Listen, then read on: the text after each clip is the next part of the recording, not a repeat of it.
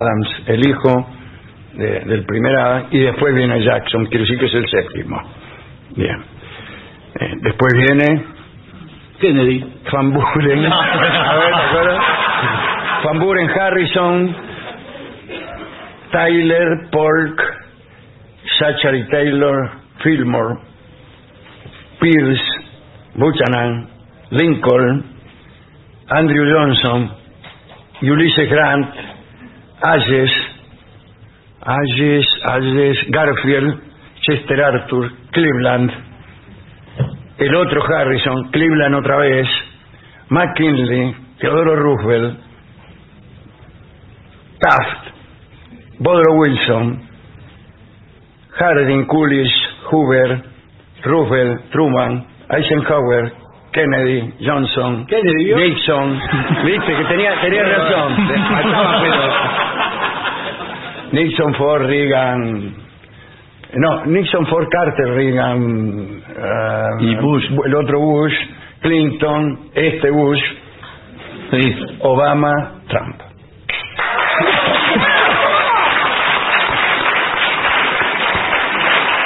O sea que era el quinto. Vamos a quedarnos en la primera parte. Hay algo triste que sucedió con los indios norteamericanos y que vamos a relatar. Ya entrado el siglo XIX, Inglaterra seguía en guerra con los Estados Unidos y allá en enero de 1815 tuvo lugar una batalla decisiva. El comandante inglés Pakenham atacó Nueva Orleans y la defensa estaba a cargo justamente de Andrew Jackson, que ganó la batalla de un modo sorprendente. Tuvo solo 61 bajas y entre la huesta inglesa cayeron 2.037 niatos, entre ellos el propio Pakenham, que fue devuelto a Inglaterra conservado en un barril de ron. No es una buena manera de volver a casa. Después de este enfrentamiento en New Orleans, eh, llegó la paz y Jackson se convirtió en héroe nacional. En esa, en esa batalla, a mí me parece que participó un pirata legendario que era francés, que, eh, el pirata Jean Lafitte, que hay eh, en todas las películas de piratas, en el tiempo que hacía 100 películas de piratas, sin Johnny Depp, eh, eh, trabajaba en todas y, y participó en esa batalla a favor de los americanos. Pero vamos a retroceder un poco para ver quién era este eh, Andrew Jackson, que era un tipo medio raro, me parece a mí. Familia escocesa e irlandesa, es decir, odiaban a los ingleses. Su padre llegó a América en 1765, pero murió durante el embarazo de su esposa poco antes de que naciera Andrew. Y Jackson nació en 1767 en una colonia Carolina del Sur. Era un niño muy propenso a maldecir, un alumno mediocre, y su ignorancia acerca de todo lo que debía saber quien iba a gobernar era perfecta. Creo que lo conozco. En su niñez, Jackson padeció lo que se denominaba baboseo. Lo que dice Piedraíta Sí. en su show, cuando eh, Sí, sí. Ah, sí. alguien tiene Hilos una saliva, El hilo blanco espeso. una que saliva que está ahí todo el tiempo, entonces se producen unas especies de estalactitas y estalagmitas de color blancuzco Sí. que atraviesan la apertura bucal. Sí. Eso lo tenía Jackson. Es posible que fuese una forma benigna de epilepsia, lo cual era una dolencia vergonzosa que por esos tiempos la ciencia atribuía a la autosatisfacción sexual. Por favor. Que, como bien sabemos, consiste en tener relaciones íntimas en un auto.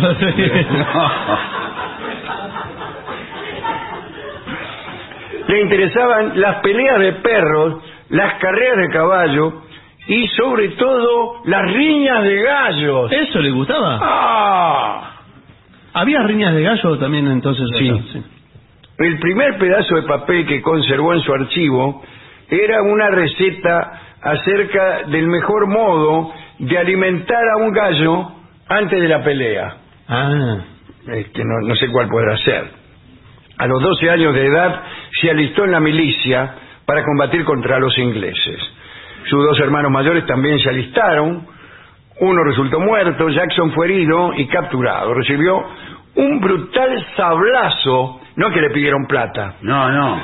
un sablazo de un oficial, de un oficial británico cuyas botas había rehusado lustrar. Ah, mire usted. Eh, Pero estaría- con el canto del sable, no con el filo. eh, claro, sí. Claro, claro, Si claro. no te cortas la cabeza. claro. Sí, sí. Le quedó una marca en el cráneo y otra en los dedos, porque él se quiso atajar con la mano. Y, y el otro hermano murió también.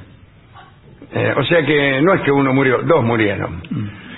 Después de haberse asegurado de la recuperación de Andrew, la mamá se ofreció como enfermera voluntaria para los prisioneros de guerra en dos barcos que estaban en el puerto de Charleston, donde se estaba produciendo un brote de, cólera. Eh, y se agarró la cólera la madre y se murió. Fue enterrada en una fosa común. El caso es que Andrew quedó huérfano a los 14 años y odió a los ingleses por encima de cualquier cosa en la vida. Las cicatrices que Jackson recibió en cautiverio fueron las primeras de un cuerpo destinado a andar maltrecho todo el tiempo. Leo la, lista de, de sus heridas. Salió de la prisión con las marcas de la viruela. Sí. Fue, se, se batió muchas veces a duelo. Recibió un balazo que le rompió dos costillas y le hundió el pecho para siempre. Nunca fue posible extraer esa bala y como había arrastrado fragmentos de tela, le provocó a Jackson un absceso pulmonar que lo hizo sufrir durante toda la vida. En otro duelo fue herido en un hombro y casi hubo que amputarle un brazo que nunca tuvo buena movilidad. Solía caerse por las escaleras. Decía que las escaleras eran un instrumento que no comprendía. A esto agregó ataque de malaria y disentería. Para calmar sus dolores usaba calomel. Y el calomel le arruinó los dientes, le arruinó. Cuando le dolía algo, practicaba sobre su cuerpo atroces operaciones, a menudo en medio de la noche y completamente solo. Oh, bueno. ¿Y cómo sabían que...? No sé. Antes de su triunfo contra los ingleses, Jackson era un hombre más o menos poderoso. Allá por los 27 años ya estaba involucrado en especulaciones con la tierra, que era el modo más fácil de enriquecerse en Estados Unidos en aquel tiempo. Su trabajo era una mezcla de saqueo de tierras, estafas y búsqueda de cargos para hacerse de esas tierras. Ah, y Ajá. de laburar ni hablemos. En 1796 ayudó a crear el estado de Tennessee, fue primero uno de sus representantes y después su senador. En 1802 fue elegido mayorengo general de la milicia de Tennessee, eh, Tennessee a base eh, que bueno, después eh, se convirtió en héroe y, y empezó a luchar contra los indios, justamente por las tierras. Ah, ah. Y aparecía el siguiente problema con los indios. En tiempos del dominio británico, los indios eran considerados súbditos de la corona con derechos reales. Cuando se configuraron los Estados Unidos, era país de colonos, eh, Washington tuvo que considerar las opiniones que ellos manifestaban. Y en el sur, de donde era Jackson, la opinión era clara. Los indios debían asimilarse a la vida de los colonos o trasladarse hacia el oeste, donde todavía no había nada. Jackson era uno de los principales promotores de esa idea. Era un criterio constitucionalista más que racista, pero los resultados fueron espantosamente crueles. Estados Unidos estaba dividido en, con- en condados, pueblos y parroquias. Los indios estaban organizados en tribus, vivían de la caza. Pero la caza había desaparecido. La agricultura tribal utilizaba la tierra de un modo ineficiente y esos hábitos no eran conducentes para la economía de los colonos. Por lo tanto, debían destribalizarse los indios y adaptarse al sistema norteamericano. Si adoptaban esa actitud, podían suministrarles tierras de cultivo y la ciudadanía. De hecho, esa fue la alternativa que algunos eligieron y tomaron nombres europeos, pero muchos otros prefirieron la vida tribal sin retirarse hacia el oeste. Mm, Resultado, guerra. claro. No nos retiramos nada. El jefe de la tribu Shoni, que era, se llamaba Tecumseh, Tecumseh, pudo convencer a las, tribu- a las tribus Creek del norte de Alabama y Georgia a atacar a los colonos anglo- anglosajones. Y este, el Tecumseh, pudo unificar las tribus del noroeste en contra de los estadounidenses, tratando de expulsarlos de las tierras de Ohio. Durante esos días, 400 colonos fueron masacrados en lo que llegó a conocerse como la masacre de Fort Mims, allá en el año 1813. Fue una de las pocas ocasiones en que murió un gran número de estadounidenses negros y blancos a manos de atacantes indios. Y esta acción fue la causa de una campaña militar en contra de los indios Creek. Esta campaña fue dirigida por quién? Por Jackson. No nos detendremos en encuentros sangrientos. Lo cierto fue que Jackson, con su milicia de Tennessee, empujó a los indios al oeste a fuerza de cañonazos, incendios, sobornos a los caciques, que a veces por unas monedas ordenaban a sus súbditos levantar poblados e iniciar un éxodo. Después de varias masacres, en agosto de 1814, en el fuerte bautizado por Jackson con su propio nombre, Ah, mire que ¿qué tal? Se reunió con 35 jefes indios. Jackson era un orador impresionante y a veces terrorífico, que no permitió que los caciques reunidos tuvieran la más mínima duda acerca de lo que sería su destino si no firmaban el documento que les presentó. ¿Qué tal documento? En realidad los caciques tenían sus propios documentos, unas cartas de inmunidad firmadas por los predecesores de Jackson. Pero él dijo que esos papeles no valían nada y que en el tratado de rendición imponía a los indios la entrega de 11 millones de hectáreas. Aquel tratado Fort Jackson fue el trágico momento decisivo de la destrucción de los indios norteamericanos al este del Mississippi y el primero de los cinco procesos de confiscación que en el curso de la década siguiente transformaron el sur y el suroeste de los Estados Unidos. Y ahí estaba, ¿no? El espectáculo de las familias indias marchando hacia el oeste con sus posesiones. Y ahí estaba Alexis de Tocqueville, que estaba en los Estados Unidos como enviado del gobierno francés, analizando el sistema penal, qué sé yo. Y él escribió, los indios llevan consigo a sus familias e incluyen en su caravana a los heridos y a los enfermos. Tres o cuatro mil soldados empujan hacia adelante a los errabundos. Vienen detrás los pioneros blancos que preparan la marcha de la civilización a través del desierto. Tocqueville, sin ver lo que había sucedido antes, observó que se privaba a los indios con extraña comodidad, tranquila, legalmente, y llegó a la conclusión de que se destruía una civilización con gran respeto por las leyes de la humanidad. Una vez concluido el éxodo de los indios hacia 1822, el general Andrew Jackson pensó en la posibilidad de luchar por la presidencia. Dice, tengo muchas posibilidades, dijo. Eh, he destruido tantos indios, esto a, a la gente les va a caer bien. Pero esa es otra historia.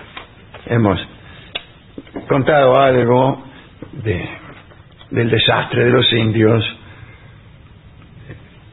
y de su protagonista principal, ¿no? que fue Andrew Jackson. Eh, que quizá la única cosa simpática que tenía era que le gustaban las riñas de gallos. Así que calcule cómo será lo demás, siendo la riña de gallos una cosa eh, totalmente sangrienta y mal vista por cualquiera.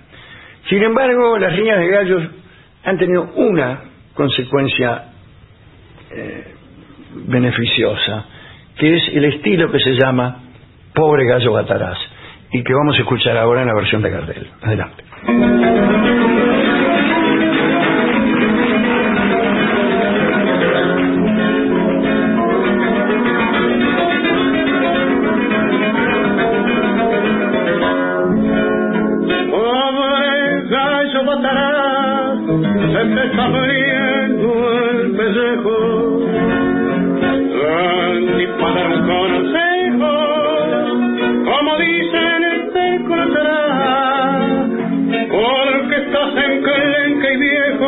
pobre gallo, matará.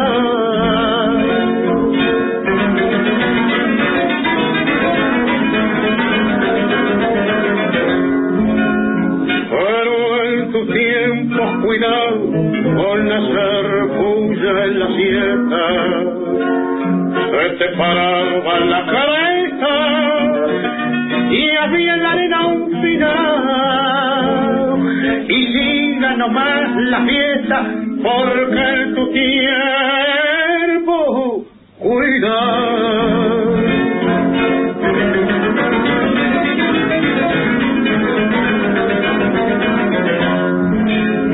Era de larga tu espuela como cola de peludo y a más de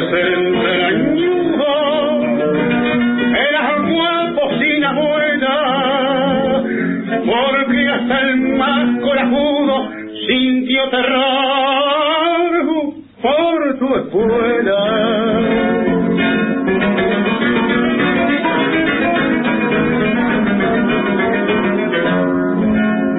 en los días de domingo había depositada.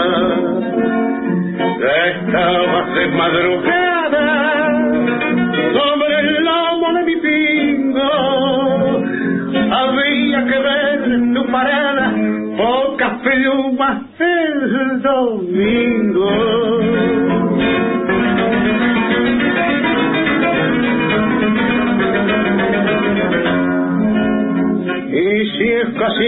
la plata o andaba medio trito, entre brinco y regular, me picaba la alpargata, como diciendo, patrón, ya sabes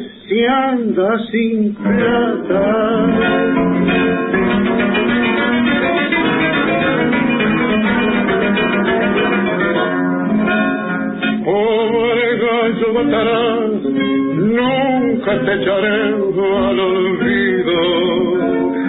Pimentón ni maíz molido, no te ha de faltar jamás, porque soy agradecido, pobre gallo.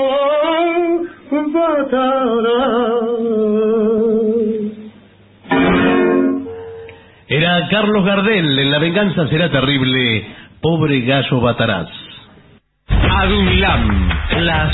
Asociación de los Docentes de la Universidad Nacional de La Matanza. Una organización creada con un solo y claro compromiso, defender la Universidad Nacional, pública, gratuita y de calidad. Lo mejor de la 750 ahora también en Spotify. La 750 en versión podcast. Para que la escuches cuando quieras. Lo mejor de la 750 en Spotify.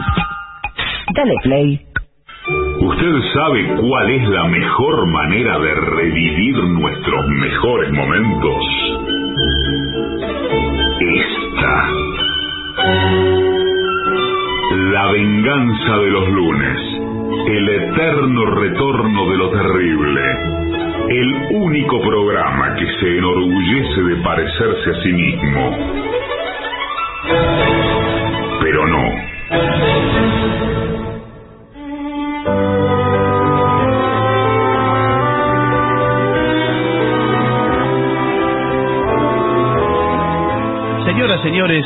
Este es el mejor momento para dar comienzo al siguiente segmento. Claves para saber si tu pareja te es infiel. No, qué tema más espinoso. Si desde hace tiempo crees que tu pareja te es infiel, es momento de que te relajes y le prestes atención a una serie de señales que te ayudarán a descubrir si tu novio o novia se acuesta con otras personas. Ah, Ah, entonces. peor, son más de uno.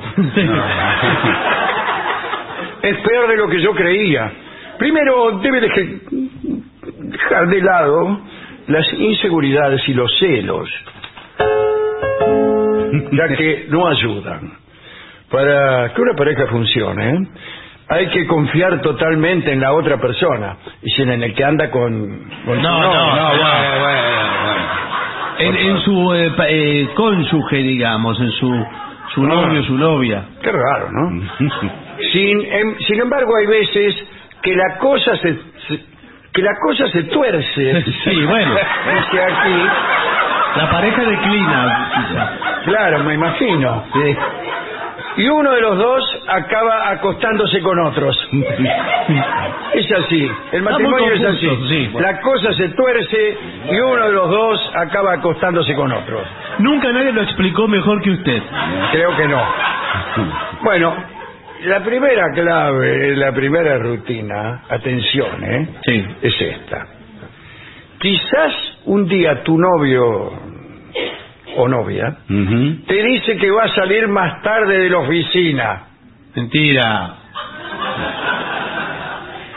Pero si esto empieza a ser más habitual y pasa muchas horas fuera de su casa, tal vez está buscando alguna excusa como la de trabajar más horas o ir al gimnasio y así encontrarse con su amante. Claro. Bueno, bueno. ¿Cómo pude ser tan ciego?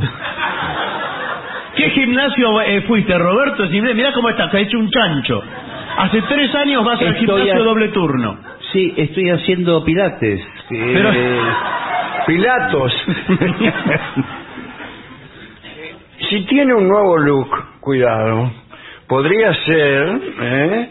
que quisiera atraer a otras personas, por eso que se arregla tanto y le gusta ir estupendo, miserable. Eh. Tercero, no se separa del móvil ni un segundo. Del celular. Ah, sí, sí. Para mí tiene mensajes de otra persona que no quiere que, que veas. Ah, sí, tiene... Y, pero, Eh, ¿A ¿cómo? dónde vas con el, eh, con el celular? Voy a dormir. ¿Qué, qué problema hay? ¿Por qué lo tenés ahí en, en una especie de, de bolsillo que tienes en los calzones? Porque tengo que estar siempre conectado por cuestiones de trabajo. Qué pareja hermosa que hacen. Vos sabés que por ahí me pueden llamar del estacionamiento a cualquier momento. Sí, estoy cansado de las reuniones de directorio en el estacionamiento y de los viajes de negocios que haces. Toda la semana, ¿qué clase de estacionamiento es ese? Es que estoy haciendo, voy a otras localidades a ver cómo funciona el negocio. Me junto con otros eh, gente serenos de estacionamiento que trabajan en otros lados. Al principio no te creía, Y ahora... ahora sí. Sí, sí. Mi marido trabaja en un estacionamiento Sí. y tiene una gran responsabilidad con decirle que viaja, todos los fines de semana viaja a juntarse en congresos que hay. Pero qué raro, ¿no? Porque Sí, si es sereno... congreso de serenata. Si es sereno en un estacionamiento, digamos, la máxima responsabilidad es estacionar de culata. Sí, creo que algo de eso dijo el otro día en sueños. Habla en sueños mi marido y algo de eso dijo. Nuevas amistades. Qué raro. Eso, eso, ay, te juro que de repente tu novio o novia tiene nuevos amigos, pasa mucho rato con ellos, te habla mucho de ellos, pero parece que no tiene intención de presentarlos. Algo oculta. ¿Sabe que es una cosa eh, que debe llamar nuestra atención? Que se refiera a personas que no conocemos con nombre con nombres demasiado íntimos. De pila, sí. No, eh, el doctor eh, Piedraíta. No, Pilu. Pilu, sí. Ay, me dijo Pilu. ¿Quién es Pilu? Eh, ¿Cómo, el doctor Piedraíta? Pero, Pilu, ¿y dónde lo sacaste a ese? Y por ahí otro, y así. Y le dicen cosas, no le dice el doctor Piedraíta, me dijo que era importante que me cuidara la garganta. Que yo, no, no. sí. Pilu me dijo que... ¿Otra vez Pilu? Sí, que el amor eh, se basa en, en la relación que los cónyuges tienen en la cama. Pero, ¿de- Sí, me lo dijo? Pilu el otro día, tiene mucha razón. ¿Pero cuándo hablaste con Pilu? ¿Qué tienes que estar hablando con Pilu eso? Eh, Pilu me dijo que Pero, ¿qué- qué- cuanto más cerca está un niño pero, de sus padres, más lejos está de complacer a su esposa cuando se case. pero ¿quién es? El, Me dijo Pilu. el Dalai Lama, Pilu. ¿Cómo se- estuvimos hablando la otra noche hasta tarde? ¿Te acordás que tuvimos que... Sí. que yo tuve que, que quedarme... Me llamó la atención que viniste Una reunión que mi jefe me Sí. obliga a quedarme a las reuniones. Sí, ¿y tu jefe y, y Pilu quién es? Mi jefe. Ay, le decís Pilu. Qué bien. Me dijo muchas cosas. Me dijo que la cicatriz... ¿Viste esa cicatriz que vos tenés en la pierna? Sí. Él tiene una igual. ¿Y cómo sabes? Pues me, me lo dijo. ¿Qué te pensás? ¿Qué te pensás? Vos tenés una mente podrida, Enrique. No, no, yo, es que es, eh, vos cambiaste muchísimo. Hola, ¿quién es? ¿Qué? Eh, Un momentito, me llaman por teléfono. ¿Quién es? Es mi jefe, me voy a trasladar a otra habitación. Bueno. Y que nunca te presenta las amistades. Hoy salimos todos con las chicas de la oficina.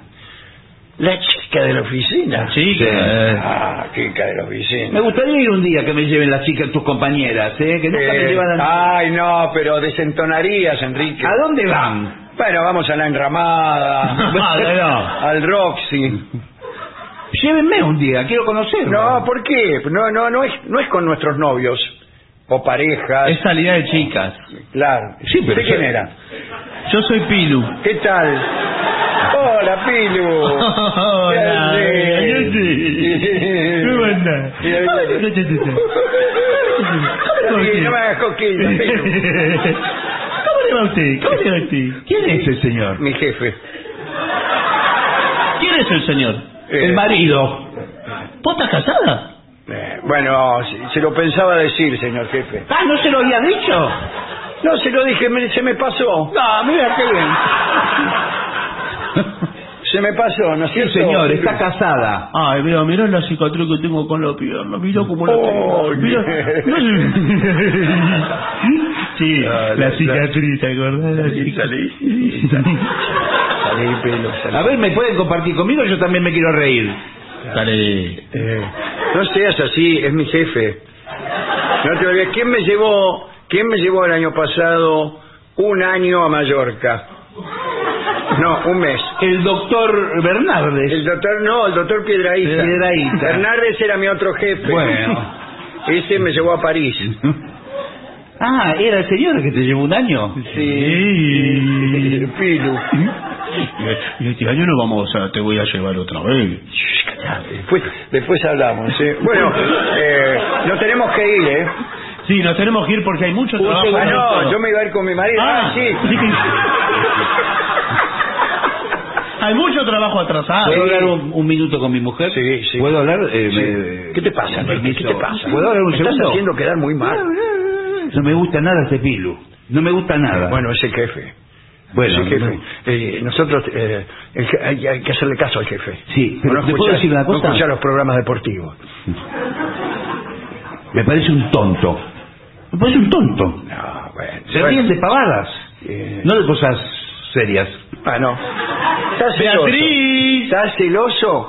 No, celoso no. Y conste que vos te vas también de viaje por estas reuniones que tenés con los estacionamientos. Y yo nunca te digo nada, al contrario. Me pongo recontenta. Bueno, vaya y pase por esta vez, aparte estás trabajando siempre. Otro indicio. Cambios de humor. Sí. Ah, bueno. Sí. A mí entonces me han engañado toda la vida. tu pareja puede estar viviendo un momento de estrés en el trabajo, pero también puede ser que se sienta culpable por acostarse con otro. Eh, Claro, ¿cómo no se va a sentir no, pero- culpable? No es que se siente culpable, es culpable. No, Se con. Mira cuánta gente que aplaude, ¿eh?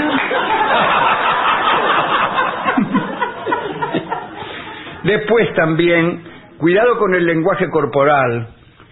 Sí. Eso Jules sabe mucho de eso. Eh, bueno, sí, el lenguaje, usted sabe que el cuerpo habla por no por nosotros. Sí, sí. Eh, por ejemplo, Por ejemplo, si, si eh, una mujer está muy sensual, No, pero ¿cómo está el cuerpo? Usted tiene que... Usted tiene que describir qué hace el cuerpo Bueno, sí, para decir... se mueve sensualmente. Claro. Va la, eh, la tipa, Claro. me va a sacar el tacho de la basura y va de acá. ¡Ay! Para Vigo me voy. Bueno, por ejemplo, sí. Si No me gusta la actitud corporal de ella cuando se va al trabajo. Claro. Bueno, eh, ¿cómo es la actitud corporal de ella? Si va toda contorneándose. Sí. Y bueno, sí, porque es una mujer eh, así elegante. Acá dice, fíjate bien si ya no te acaricia tanto. Mm. Ah, eso, ¿eh? Eh, Si no te mira a los ojos. Ah, ah. O si los besos han cambiado y son por compromiso. Claro, Claro. con asco. Claro. Bueno, por favor. Otro beso más. ¿Cuántos besos me quieren dar? Ya te di un beso ayer. Sí, no sea baboso. Para que lo anoto. Bueno. Si es así, significa que se está distanciando y que quizás hay otra persona en su vida. Ya hemos dicho que hay varias. Eh, bueno. Que qué duda le cabe. Yo no tengo ninguna duda. Después, cuidado, porque a veces ella pide tiempo a solas. Sí, porque- O él, porque estamos hablando de tu novio. Sí. O novia. Porque necesita... ¿Cómo es eso, doctor? Buenas tardes. ¿Qué tal? Buenas tardes. Tenemos al, al- al doctor Barbieri. ¿Cómo le va? Sí, bien, mucho gusto. Sí. Eh, bueno, mire, las parejas eh, están formadas por individuos que se acoplan en función del amor. Ah, bueno, bueno, Por bueno. favor, le ruego. Sí. Hay, menores en la Bueno, sí, Ese es un, un lenguaje que estamos comiendo. Este- no, todavía. Tan directo lo dijo. Ah, eh, Es, es técnico, Dijo es técnico. cuatro palabras y ya se estaban acoplando. sí, sí.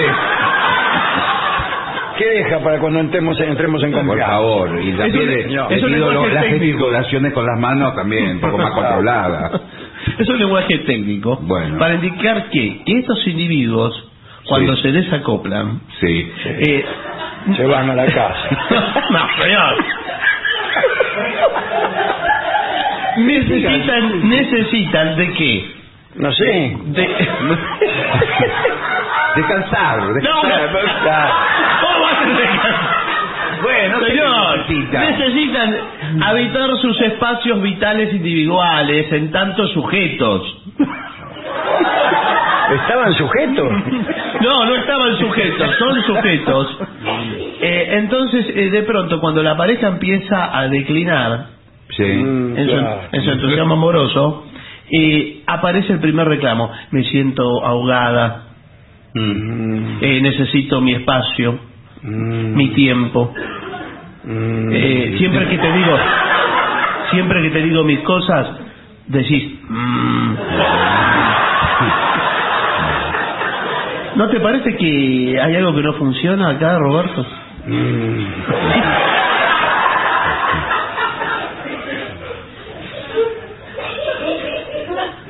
¿Qué te comieron la lengua los ratones? ¿Qué estás pensando?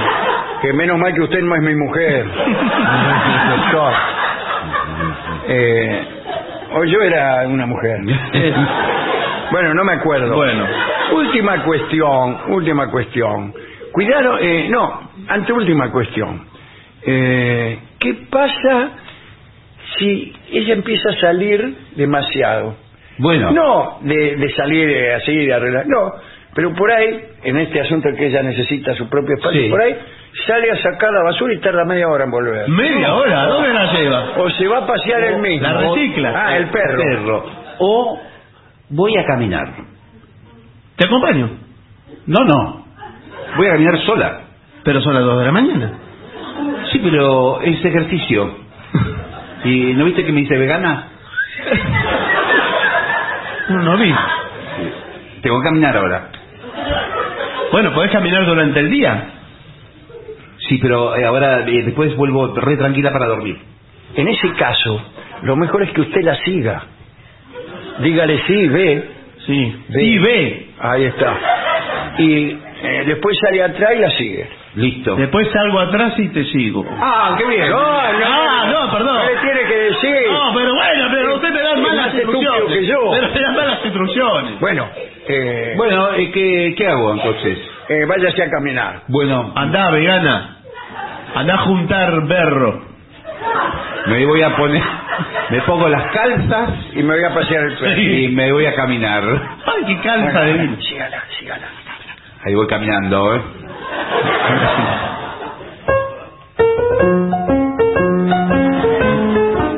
Doblo la esquina.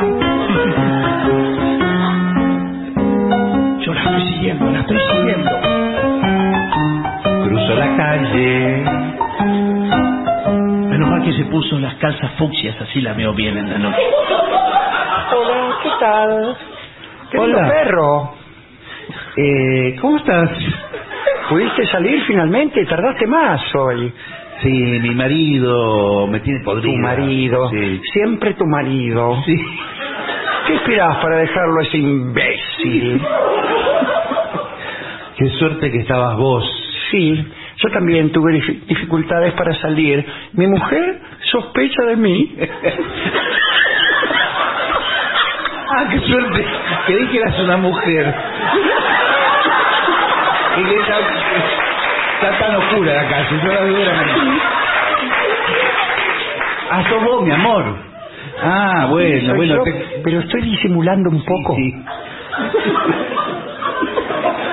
¿Qué te parece si en el siguiente portón nos abrazamos? Mirá lo oscuro que está. A dormir. Me parece muy buena idea. Bueno. Ah, Ahora. Abrázame más todavía.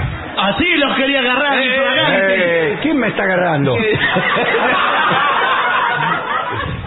¿Qué haces, Miguel? ¿Quién es ese alfenique?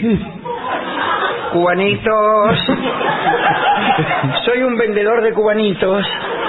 ¿Sabés qué podés hacer con los cubanitos? ¡Ey, ey, ey! ¿Qué pasa? ¿Qué pasa? ¿Cuál es este, este lío? Hasta luego. Ellos los dijo que No, no, no. solos. ¿Vos te quedás?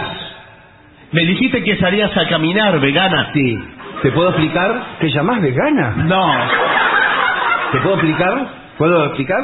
Las cosas se explican por sí solas. Eh, ¿no? Ah, ¿Viste, sí. que- ¿Viste lo que comí? Sí. Yo siempre dejo que las cosas se expliquen por sí No, solas. no. Agarro, por ejemplo, llueve. Sí. Me miro hacia arriba Sí. y oigo una voz que dice que viene de las nubes. Sí. Y que dice, la lluvia proviene de la evapora- No, no. evaporación del agua, que luego forma nubes y entonces... Bueno, termina la zángano. ¡Ey, ey, ey! Momentito, un poco de respeto. ¿Que te puedo contar? ¿Cómo un po- un poco de respeto? ¿Qué haces con él? Encima, con este me engañás. No es... ¡Ey! No, se confunda, ¿eh? No, no, no, no, nada que ver con vegana. Claro. ¿Y qué hacía abrazado a ella? Me bajó la presión. ¿No viste que estoy Sí, comiendo...? le bajé la presión.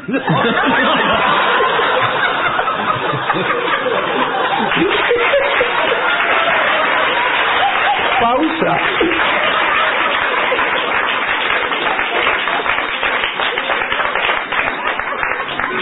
En AM750 estás escuchando La venganza de los lunes, el eterno retorno de lo terrible. Un programa como los de antes, pero no.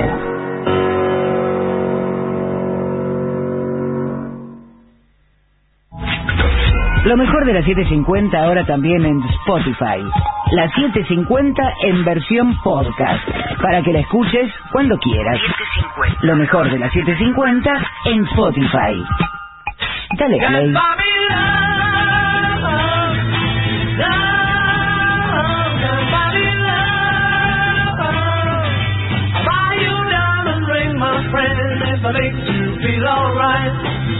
I'll get you anything, my friend, if it makes you feel alright. Cause I don't care too much for money, but money can buy me love. I'll give you all I've got to give if you say you love me too. I may not have a lot to give, but what I got I'll give to you. I don't care too much for money, money can buy me love, can buy me love. Everybody tells me so,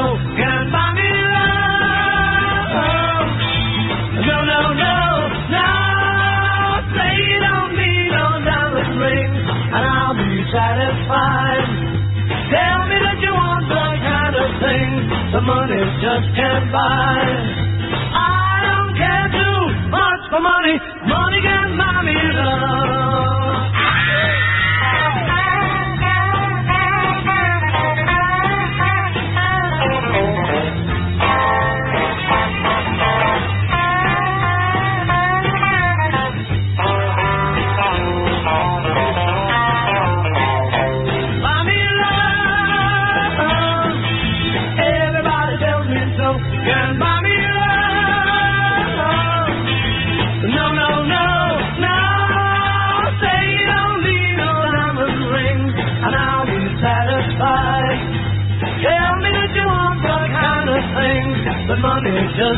Just can't buy. I don't care too much for money. Money can buy me love. Buy me love. Love. Buy me love. 483 días. Pepín Rodríguez Simón. Prófugo. 2271 días. Milagro Sala. Presa política. Algunas mujeres se propusieron conquistar vidas que no les estaban destinadas. Editorial Planeta presenta Las Primeras, de Gisela Marciota.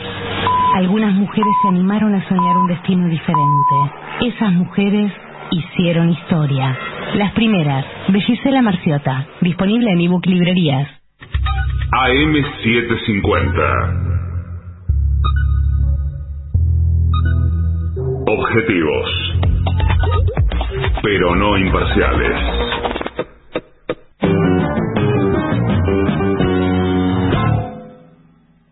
Presenta Maxi Consumo, el supermercado mayorista donde siempre ahorras algo más.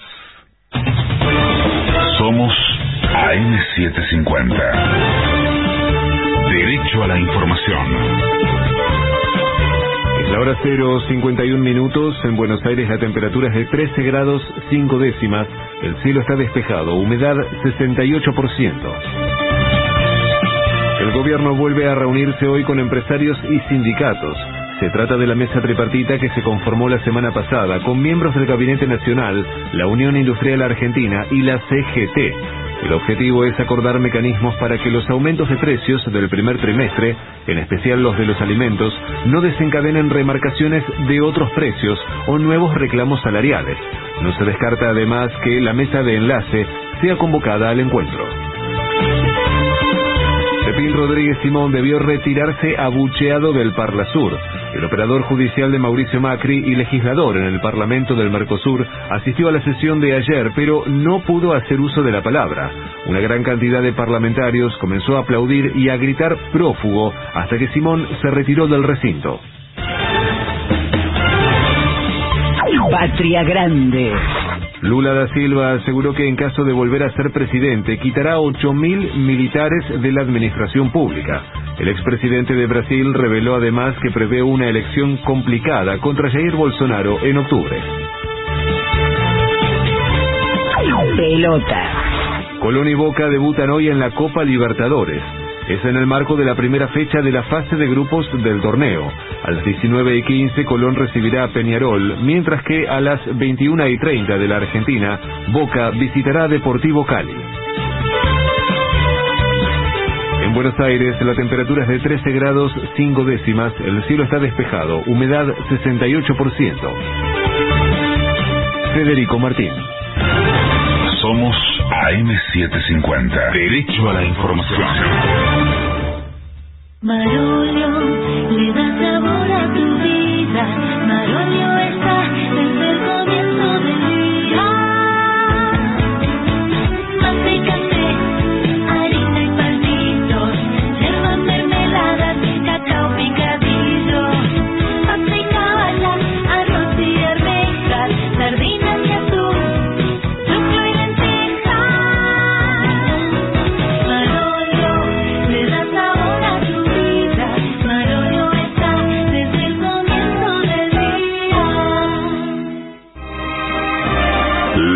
de los lunes.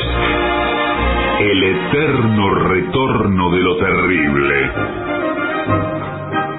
Un ciclo con firmes convicciones, pero con cronología difusa.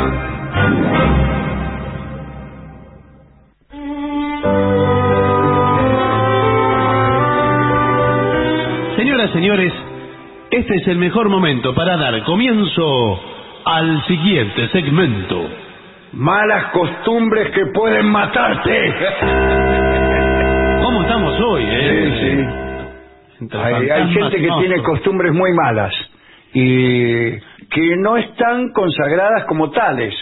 Ah, Entonces, claro. ay, ay, no importa, no importa, no importa. Bueno, aquí hoy vamos a hacer esta importante revelación. Es un informe muy completo. Muy Sí, completo. sí, sí. Por ejemplo, ¿puedo tomar de una botella que lleva semanas en el auto? Ah, Para mí sí. ¿Eh? ¿Para Sí. En el auto queda mucha botella siempre. Sí, sí. Y ¿Qué está dentro de la botella? Semanas, no sé, una semana le doy de... A ver qué dice el informe. Bueno, efectivamente. Dice, ante todo, pese a los mensajes alarmistas que circulan en Internet, Sí, en las redes sociales, eh, mi cuñado se tomó agua de una botella en el auto y quedó seco ahí nomás. Sí. Son mentiras, señor. Eh, no temas que el agua de las botellas desechables absorba sustancias cancerígenas del plástico. Ah, Sí. ese es el miedo que ah, tiene. ah, yo no tenía ese miedo. No, pensaba yo que tenía se- miedo que alguien que, Estaba podrida. que le agua podrida, qué sé yo. ¿Qué, qué sé yo? Bueno, eh, no. Aún así, cualquier botella usada puede albergar microbios de la saliva con que ha tenido contacto. Sí. Esto nos advierte el doctor Charles Gerba. ¿Cómo le va, Gerba? No es la voz más autorizada, Sí, eh. que es microbiólogo de la Universidad de Arizona y coautor del libro Guía del maniático de la higiene para abordar la gripe y el resfrío. ¿Por qué no, no tenés un, título Es más corto? Del libro. Bueno, y ese lo escribió con otro. Claro, sí. no, no dice quién es el doctor. ¿Quiere pasar, doctor Gerba, quiere pasar a, lavar- No. a lavarse las patas? Adelante, doctor. ¿eh? Bueno, eh, dice, esto no supone peligro si no se comparte la botella. ¡Ay, qué risa! Claro, Claro, la claro, pregunta claro. es otra. Claro. Si puedo tomar boca por boca eh, de Sí. de una botella que, que ya otro le anduvo metiendo la trompa. Sí, bueno, ah, sí. bueno, ahí Ahí sí. no. Qué risa. Bueno, ¿y qué le- ahí No. sí que no. Ahí Ahí sí no, que no. porque ya la- el agua mineral es tan perfecta y tan saludable que las bacterias se reproducen. Eh, Es por eso que se Mejor que reproducen. en cualquier parte, sí. Agua cristalina. Puede ser. Pero, ¿y usted qué hace, por ejemplo, si, si le convidan, alguien está tomando cerveza, ponele de la Sí, botella, sí, señor. y le convidan cerveza? Usted no lo conoce al señor. Bueno, y... No, bueno, lo acepta igual. Queda muy Es feo. lo mismo que Queda muy feo. pasar la mano, queda Queda- feo. Eso ya queda feo. Eso sí. no sirve para nada. y le pone No. más bacterias que antes. Y le pone, claro, las bacterias que usted agarró en la, en la mano que le dio al otro anterior. Que, que era peor que la boca que era de peor este. que este. Sí. Eso nos dice. Es lo mismo que cuando están tomando mate. Sí, eso El dice el mate, doctor claro, Gerba. Señor. Claro. El mate es un, es un milagro que los argentinos sigan vivos. Sí, en varios Dice sentidos. Sí. bueno, gracias. Eh, bien. Segunda. ¿Debo dejar que mi perro lama mi helado? Para mí no. No, no. ¿cómo Porque va el perro- El perro le ande lambiendo el helado o lo que sea. Claro. No, no, lo, lo que sea no, porque sabe, vio que dicen que la lengua del perro, la Sí. lamida de perro, para Sí. ser más técnico, y, mm, es bueno para las heridas, cuando usted se raspa. Pero yo no estoy Pero- herido, señor. Bueno, pero por eso el digo. helado me asco. Ahora, discúlpeme, si usted se raspa, el perro le chupa la herida Sí. eh, y se cura, eh, ¿quiere decir que si el perro le chupara el helado? Que No. se cure el helado. No, señor, no le pasa ¿Qué nada. tiene que ver, señor? Me imagino que no le pasa nada. Eh, algunos dicen que la boca del perro está más limpia que la de una persona. Yo Sí, lo que le dije. Pero es falso. Yo creo que es falso también. Eh, porque... un estudio realizado en el Japón, y no Sí. vamos a dudar de la probidad No. de los japoneses, revela que tanto perros como humanos tienen en la boca diversas bacterias nocivas que pueden causar gingivitis eh, o cualquier otra cosa. Claro. Y más el perro que el hombre, creo. Eh, Gerba, el mismo doctor Gerba, de ¿Cómo está Gerba hoy? que todavía no se había ido, advierte que los perros pueden transmitir salmonela Ah, sí, sí. Que son unas bacterias que provocan graves intoxicaciones en el ser humano. Pero pensé que estaban en los huevos la salmonela, porque vio que los huevos... No, en la lengua. No. Favor, señor. Yo una vez... Una vez me agarré la salmonela. Sí. Por los huevos, señor, por los huevos. Porque comí una tortilla. Sí. Y eh, vio que usted eh, no se da cuenta que... No, claro. Que tiene salmonela. Y dije, ay, que está bien babé como me gusta a mí. Sí, claro, estaban Y los... tiene una salmonela Y de- marca no, cañón. sí, sí, ¿no? claro, señor. Entonces, eh, Gerba también advierte lo, lo mismo que usted dice. Sí. Compartir alimentos con su perro o dejar Sí. que le lamba la boca. Sí. ¿Cómo se dice? ¿Que le lamba No, sí. o que le lama? Que le lama. Para mí Sí. el lama es el del Tíbet. Sí, señor, para mí también. Que le. Lamba. sí. Lamba. El La Dala, el, el Dalai Lamba. Dice, puede hacerle mucho daño a ambos que el perro lo lama. Sí. Porque Claro. él le pasa sus microbios, sus gérmenes, Y y, usted- a él. Claro. Y al final hacemos un negocio pésimo. El perro dice, lo tengo Bueno. que chupar a este. Además, si a su perro le gusta olfatear o lamer inmundicia, No, ah, ahí estamos arreglados. Y bueno, sí. El perro va a andar lambiendo inmundicia por No, ahí. bueno, pero hay algo- y le lambe el helado. Y sí, lambe. qué asco, Dice, señor, ¿qué es por este más- helado? ¡Ay, era granizado! Pero... Yo no lo pedí granizado, señor. Pero ¿por qué el perro? ¿Usted qué hace? Se baña. ¿El perro cómo se baña? Con la lengua se lava todo. Claro, claro, eso No haga gestos. No necesito el objeto. Sí, sí, Dígalo sí. y listo. Dice, el perro a veces lambe heces y letras.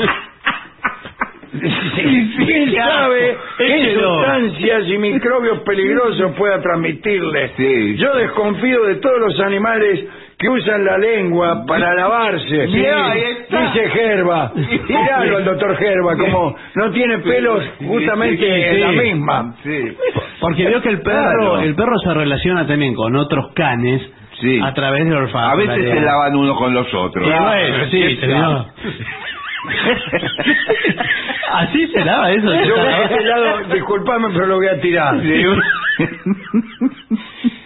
Otra pregunta. Esta es más suave. Sí. ¿Puedo lavarme el pelo con jabón líquido para el cuerpo? Más sí. No, Yo señor. yo no. me lavo con jabón. Y bueno, No. señor, no, no corresponde. Es por, lo mismo. por algo tiene los nutrientes del shampoo, para los Sí, cuales no son- ha sido diseñado un shampoo, eh, son... eh, Bueno, sin embargo, parece que no. Porque aquí serio? aparece el doctor eh, Desmer. ¿Se fue Sí. Gervas? ¿Ya se fue? Sí, no se fue. sé si se fue o, o por ahí fue al baño. Sí. El doctor Demer dice que es este investigador y fabricante de productos para el cuidado de la piel de Los Ángeles, California. Sí. ¿Cómo le da, Demer? ¿Quiere pasar a lavarse usted Por favor. De hecho, los jabones con muchos humectantes y aceites dejan residuos que pone al pelo lacio y pesado. Claro. Ah, Por Porque el cabello es muy poroso y absorbe la grasa, el aceite, todo. Claro. Claro, Ah, claro. Dice Demer, ¿no? Si quiere, eh, usted puede conseguir un shampoo para el cuerpo y pelo. Ah, Ah, existe. Se lava las dos cosas al mismo tiempo. Mata dos tiros de un pájaro. Sí. Sí. Pero nada más. Aquí tenemos eh, algo más eh, doméstico. Eh, ¿Puedo usar el cepillo de dientes o la maquinita de afeitar de mi pareja? Ah, Ah. o la maquinita Claro, de afeitar claro, de mi para- pareja. sí. Para mí, la maquinita de afeitar, sí, cepillo de dientes, no. Yo creo que ninguna de las dos cosas, Ah, señor, Según, según para qué, qué use cada cosa. Cepillo de dientes No. es muy íntimo. ¿Y es que la maquinita de afeitar eh, Acá también? dice, por íntima que sea la relación, Sí. compartir artículos de aseo personal es ir demasiado lejos. Esto lo afirma otro doctor que acaba de llegar, Sí. que se llama Shilpi Agarwal, Sí. y es una señora. Médica familiar de Los Ángeles, nada más. Está confundido. Bueno, médica familiar, no, no es directora de No nada. es tan bu- la- los demás eran mejores, me parece. Claro. Dice, además de las bacterias causantes de caries y gingivitis que viven en los cepillos de, de dientes. Mirá qué lugar Claro. para vivir, Sí. cepillo de dientes. Ya los venden así. Los virus de la gripe y el resfrío pueden permanecer en estos cepillos hasta ocho horas. Dado que besarse puede transmitir estos virus y bacterias, las parejas muy cariñosas eh, tampoco están exentas de riesgo. Sí, no, bueno, no. desde luego. Claro, claro. El amor es es lo peor que pueden Claro, hacer, es- besarte. Es lo mismo que usar el cepillo de dientes. Yo por eso, no, por eso no me dejo besar, Bueno, pero el, el amor... y menos por médicos. Bueno, señor, no sé. El, el amor involucra también a microgérmenes y... Y sí, intercambio Y sí, sí. a veces eh, Amoroso. muy generoso, Sí, muy sí. copioso. Sí, Sí, es pero es la, cierto. es la naturaleza, señor. Es Sí, bien- sí, así somos nosotros, doctora. Sí, claro. Claro, por, más- por mucho que usted me lo diga, eh, doctora Agarwal. Sí. Es la, es la mujer de Gerba, Sí, Gargual. sí, Sí. eh, son todos de la familia. Sí. Yo a mi novia le voy a dejar, si me pide que usar el cepillo de diente, que, que haga lo que quiera. El peligro de las maquinitas de afeitar son los estafilococos. El filo. No, no, no. Estafilo- Es una especie Este de... filo, coco. No, es una, es es una bacteria. La terminación Ah. coco... ¿Qué indica coco? cocosili. De- Bueno, no, indica que es eh, una bacteria contaminante Ah. y degradante. Eh, de la- te pueden no, causar no, no. infecciones, Señor. forúnculos, Señor. abscesos, absceso norte, sobre todo a través de cortaduras, sigue diciendo la misma doctora Agarwal, que ya la tengo montada entre seca y seca. Sí, menos mal. Algunos estafilococos son resistentes a los antibióticos. Oh, bueno. Hay que tener presente que la pauta del crecimiento de la barba en los hombres Sí. ¿eh? y en las mujeres difiere mucho. Y sí, ¿Cómo? sí, la mujer no, No, le crece tanto la barba. Sí. Bueno. El bosto, el bosto, dice usted. Sí, ¿el qué? Si los dos usan la misma maquinita, Sí. es más probable que la hoja se melie de Claro. modo que aumente la proporción, a- la propensión, quise decir, a Sí. cortaduras, irritaciones, ¡eh! infecciones, Infecciones. bacterianas. Pero ¿cómo se va a afeitar la mujer también con la misma afeitadora que el hombre? Eso, eh, no. No, no, le dice. ¿Dónde está mi maquinita de afeitar? Claro.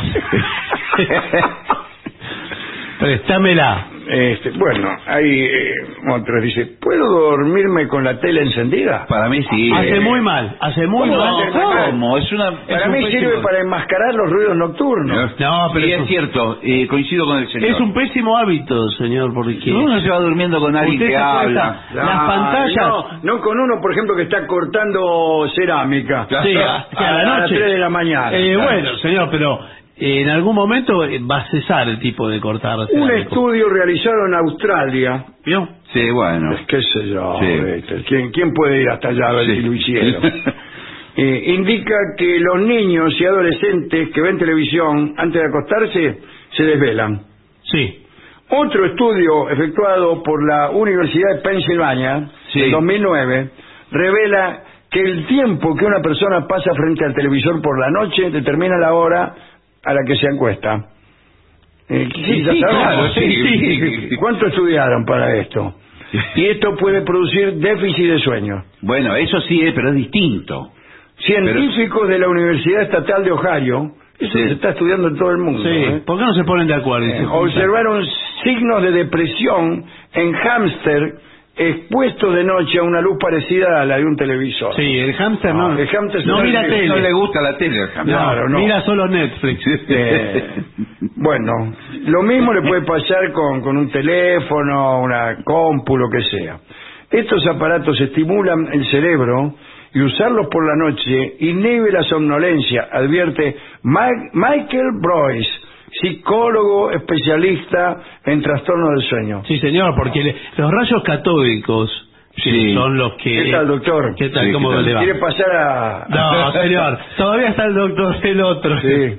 Eh, los rayos catódicos que son los que emana la pantalla del Sí, televisor. lo que hace que se encienda. Eh, claro, son estimulantes. No me diga. Eh, Sí. Le entran por la retina. Y le salen por el otro. No, señor. la retina le dije. Ah, ¿cree que decía, había dicho que le entraban por un oído? Sí. Eh, ¿Y eso qué hace? Le- lo estimulan y usted, aún con los ojos cerrados, sigue viendo Sí, la me pantalla. sigo viendo la televisión. ¿Vio que No. sigue viendo? ¿No le pasa? claro. bueno, no, le pasa eso, ¿vio? cierra los ojos y sigue pasando ahí, con la publicidad. con Bueno, todo. pero después se duerme, chao. No, y eso le asemella los sueños, todo le contamina todo, señor. Sin embargo, si usted cree que las repeticiones de un programa aburrido lo hacen dormir, quizá tenga razón. En algunas personas que tienen dificultad para desconectarse, ver televisión, eh, que es un acto muy pasivo, permite relajarse y dormir, dice el doctor Broyce. Sí. Y después de haber dicho exactamente Sí. lo contrario. No, hay gente que tiene instalada, por ejemplo, la cámara de seguridad de la puerta, de la puerta de calle, Ah, para dormir. Y miran, miran eso. y va miran- miran mirando y ve que pasa un perro, Sí. pasa... Es más divertido que muchos programas. A mí yo tengo la costumbre de... Yo abro un libro, empiezo a leer y ya me duermo. Eh, bueno, ¿qué está leyendo?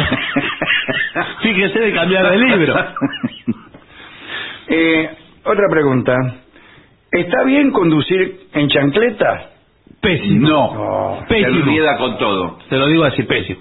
A ver, explíquenme. Por No, se enrieda la chancleta con los pedales. Se engancha, porque vio el palito, eh, el palito Que que... tiene la chancleta en medio de los dos dedos. Claro, que lo tiene encajado ahí. Eh, lo deja a merced de engancharse el embrague con el, el, Sí, sí. Se han el producido, acelerador. calculo que, em, por ejemplo, en Dinamarca, Sí. Sí. es la cuarta causa de muerte. eh, Sí, es verdad. accidente pro- provocado por la chancleta. ¿Cuarta causa? Sí, sí. Sí, sí, cuarta causa.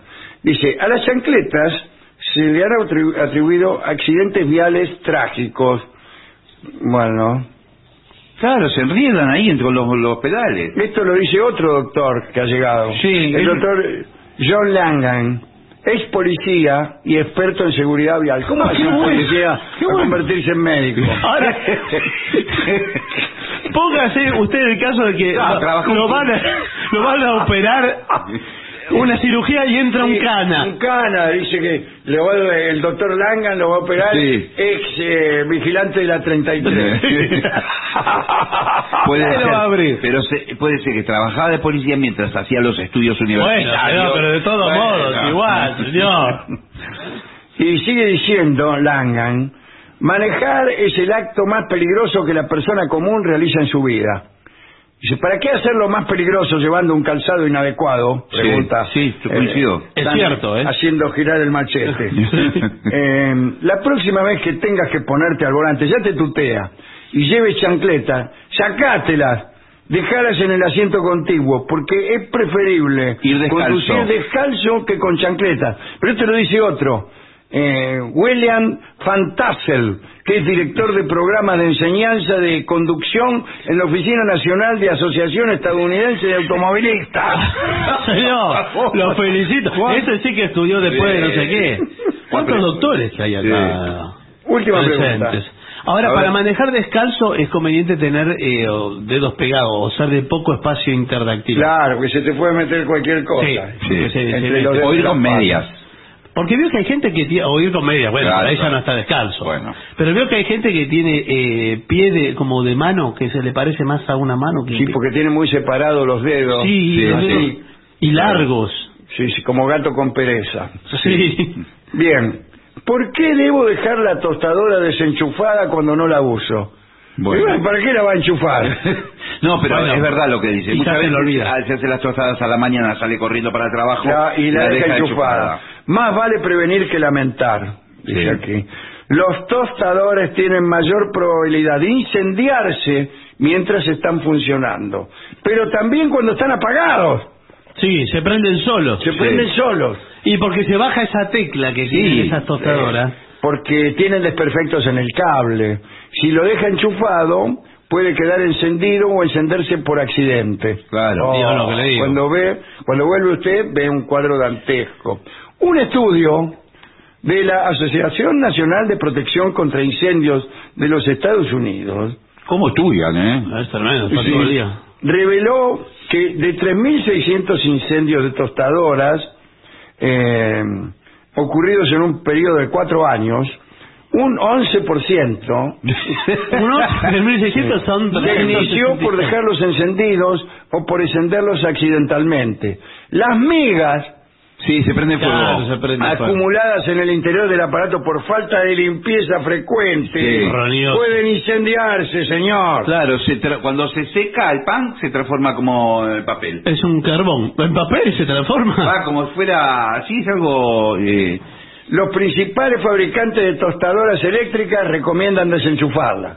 Pero Sí. no cuando uno lo está usando. No, Ah, no. Esto lo dice Lorraine Carly, vicepresidenta de Comunicación y Defensa, justamente de la institución mencionada anteriormente, la Asociación Nacional de Protección contra Incendios de los Estados Unidos. Claro. Bien. Si mantenés la tostadora lejos de materiales inflamables y el cable está en buen estado, ¿Qué? bah, eh, podés no desenchufar. No, bueno. No, pero no, no, le puede ¿Y ¿Cómo pasar. sabe uno que está el cable en buen estado? Escúcheme, lo revisás todos los días. Sí, claro.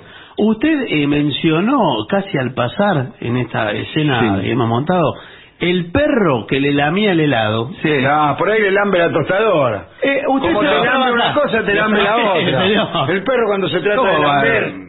Usted se, fue- se va a trabajar y el perro con la patita accidentalmente aprieta la tecla. Pero está arriba de la mesada la tostadora. Pero sí, ¿y el perro qué sabe? ¿Usted cuando se va? ¿El perro qué? ¿Esta- ¿Lo espera así en, el, en la vereda? se sube Se tiene que subir una silla y después a la Sí, mesada. señor, son perros, sí. son perros, ¿qué son? Eh, por ahí pone un, un hueso en la tostadora. No, no.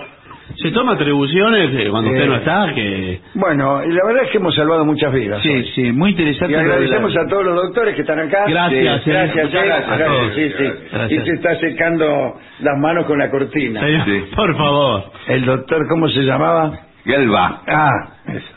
Eh, sí, les agradecemos a todos y además creo que... Eh, ¡Salud! creo que la radio... Pero señor, al final no... Eso le pasa porque le lamben el helado a los sí, perros. claro, estás está lamiendo el helado del perro. ¿Qué le dije? Uno y uno. Y ahora se ¿Qué le enfermó. dije que iba a ocurrir? Pero por favor. ¡Pausa!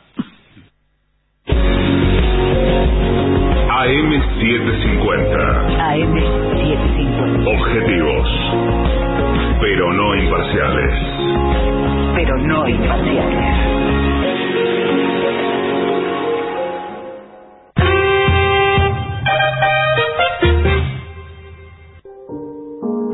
La venganza de los lunes. El eterno retorno de lo terrible. Un programa que parece ser los mejores momentos de este mismo programa. Pero no.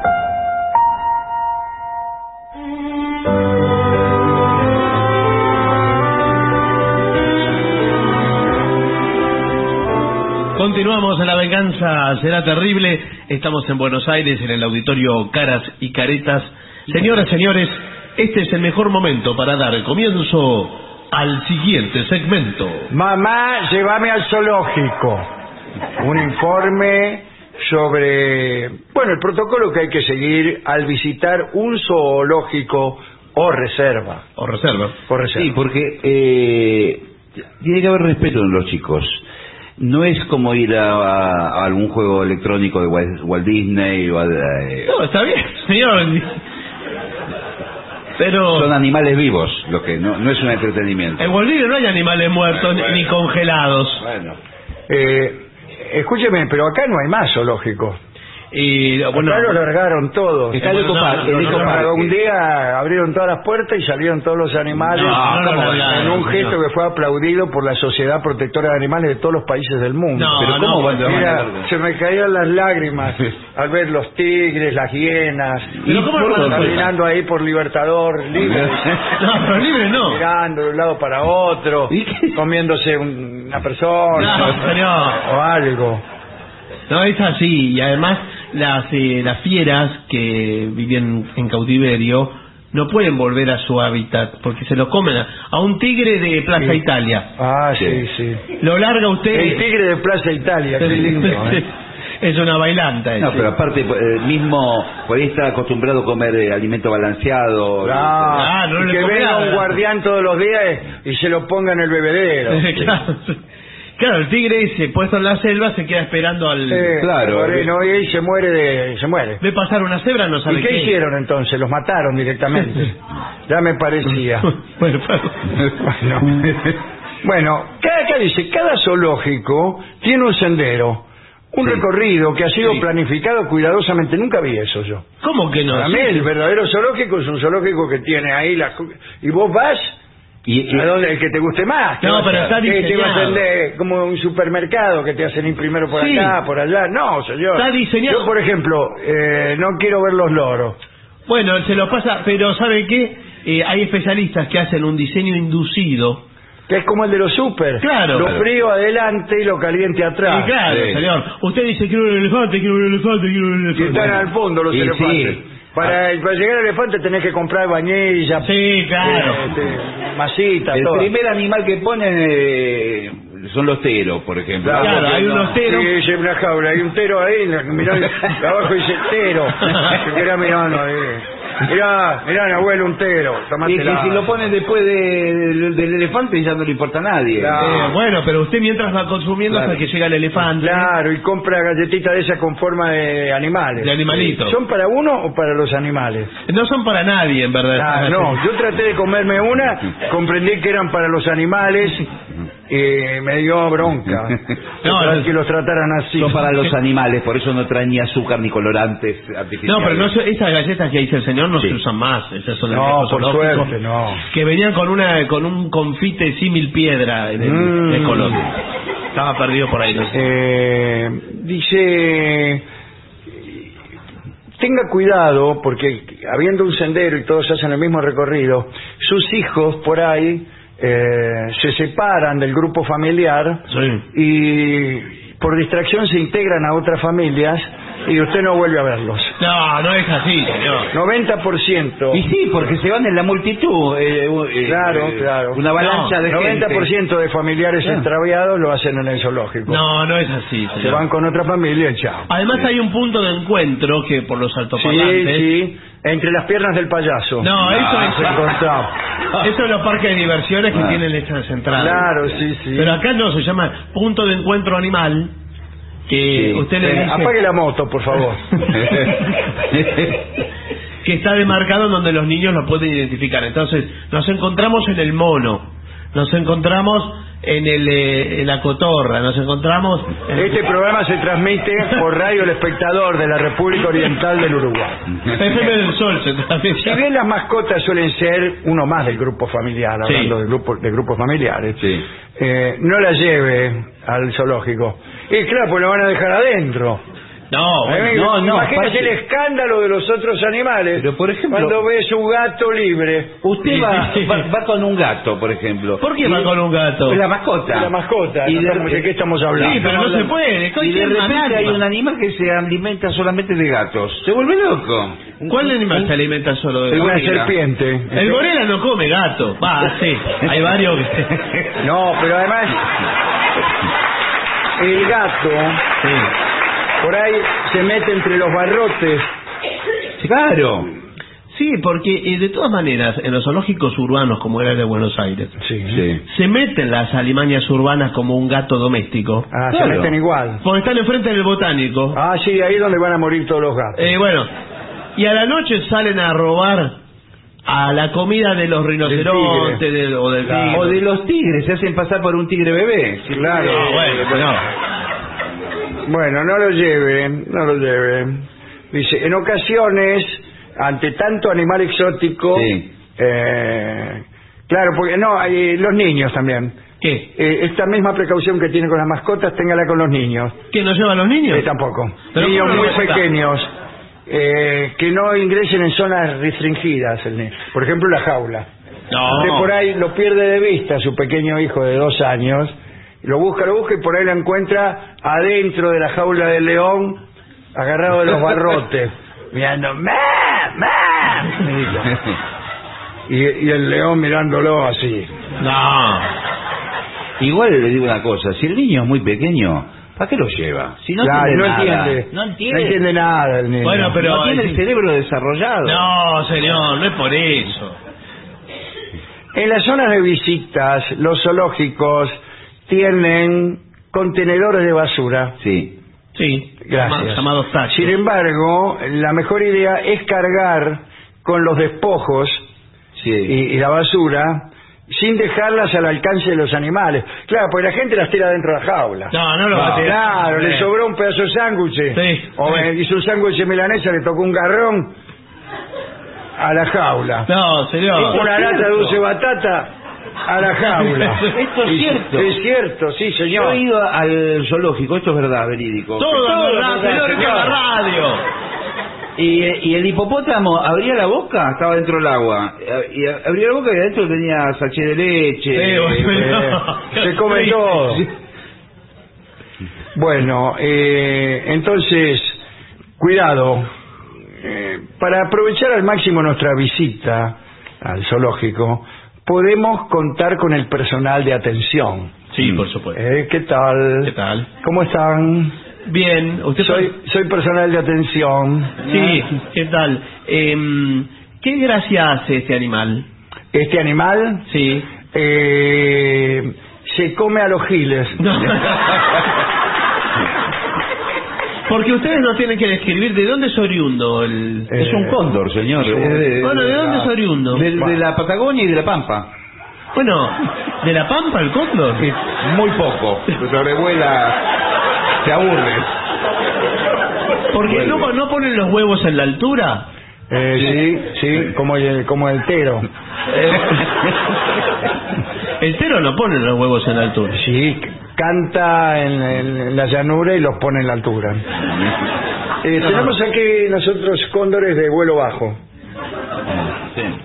Qué raro. Adaptado estas jaulas de tres metros de altura. Bueno, pero la verdad que es una crueldad poner un cóndor en estas jaulas eh, cuando el cóndor... Todo es una crueldad, es un zoológico. Sí, eso. bueno, sí, señor.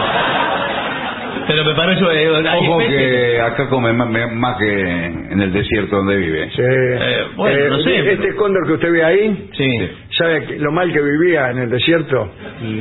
Pero, Eh, porque dice, eh, había unos halcones que se la tenían, Sí. pero la el, tenían jurada. el halcón eh, contra el cóndor le No hace nada, no. No, no. No, no, no, no tiene ni para empezar. No, Este, no. Al cóndor lo único que le puede hacer un poco de sombra es un avión. Sí.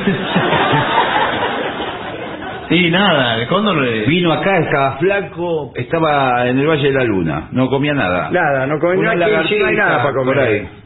Pero qué raro, porque también roban huevos de otras especies. Sí. y- sí. Además vio como usted... Acá le estamos dando huevos, ¿eh? ¿Eh? ¿Huevos de Le qué? damos huevo al cóndor. Sí, sí. Dos docenas de huevos por día. ¿Dos docenas de huevos de gallina? Sí. De lo que sea, señor. Sí. No, no, de lo que sea, no, pero... Te imagino que ¿dónde compran los huevos? Enfrente. Pero... ¿Y dónde quiere que vaya? Pero no sé, querido. me imaginé que tenía un proveedor de veterinaria. Sí, el de enfrente. que le provee Cuando los vio huevos. que habíamos puesto un zoológico aquí, enseguida puso artículos para zoológicos. Cadenas, barrotes. No, hay muchos eh, animales que eh, comen huevos. Sí. Ovíparos. Eh, ovíparos.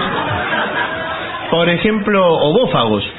Ah, sí, sí. El ovíparo los pone y el ovófago se lo Se come. los come. Sí. Así es la ley de la selva. Sí. Bueno, eh, use ropa y zapatos cómodos para hacer el recorrido y evite correr y gritar. ¿Y por qué razón va a correr y gritar? No, y bueno, si ve los alguna persona que entre al zoológico y empieza a correr. ¡Eh! Acá dice que el propósito de la visita al zoológico es observar a los animales ¿eh? y correr y gritar puede asustarlos y generar un cambio en el comportamiento de los Claro. animales. Y sí, sí, hay muchos animales que atacan cuando ven, eh, porque su instinto le dice que la presa sale corriendo y sale corriendo el animal. Claro, pero lo que hacen Sí, sí. eso mayormente son los niños, correr y gritar. Sí, no, no, ¿Usted no pero- vio cuando hay un recreo en los colegios? Sí. ¿Qué hacen los niños? ¡Eh! Corren y gritan. Bueno, están jugando. Y, no, ¿a qué juegan? Eh, bueno. ¿Cuál es ese juego? A distintas ¿Cuál cosas. es ese juego? Explíquemelo, Barton. Pero- Así nos reímos todos. Pero no. Ese- eso es en- en la multitud de niños. Ahora, eh, la culpa la tiene el adulto imbécil. ¿Qué tal? ¿Quién es? ¿Cómo le va? Un poquito de Me dijeron respeto, que me eh. estaban llamando. El adulto imbécil. Disculpe, estaba molestando con un palo a los monos. que lleva al sobrino al zoológico, porque siempre es un tío el adulto Sí, imbécil. sí, el tío es. Y lleva y le dice, ¿cómo hace el león? ¿Cómo hace el león? Usted como niño no colabora nada. Eso es un niño. Y entonces eh, el niño se va cebando, Sí, ¿no? sí, como, sí. como el mate, y llega un punto en que empieza a gritar, hacer los ruidos todos los animales. Claro, porque quiere ser el centro de la Y atención. sí, porque es un nene. El niño. Y el tío se lo devuelve hecho una fiera. Claro. Eh, respete los límites de las exhibiciones. Este, por ejemplo, que usted toque el timbre de una casa. Sí. Y se abra el sobre todo. está No, bien. señor. Ah. no, no. Señor. señor. Estamos ¿De qué hablando. estamos hablando? ¿Qué, qué? Abrácese eso, por favor, le pido. señor. Ah, discúlpeme. No intente llamar la atención de los animales golpeando la reja o los vidrios. Se burla. Eso los asusta o estresa. O estresa. Eh, tampoco los toque con un palo. No. Hay gente que se lleva palos largos Sí. y empieza, cuando el animal se da vuelta, los toca y después esconde el palo. Y el animal, al animal no le gusta eso, No, ¿eh? no. Esos chistes no le gustan. Pero por supuesto, ¿cómo le va a gustar? Si no, lo Y a mí me han dicho que hay este, gente que sabe qué hace, les tira pucho a los animales. Le- les convida cigarrillo a los monos. Eh, no, bueno, pero eso es... eh, Bueno. Por ahí usted ve un mono, ahí parado tranquilamente, El mono lo puede llegar a fumar bien, pero si se lo da un sapo, se revienta. Explota. Revienta el esfuerzo. Porque- Sí. Si se lo pone en la boca el pucho. Le digo por si un día no tiene nada que hacer. claro. eh, Le mete el pucho en la boca y el esfuerzo Aparte, se va hinchando y usted Claro. siente un ruido. ¡Pum! Explotó. pero porque no para de absorber. y porque con la mano no lo puede agarrar, entonces... No, no, no es por eso.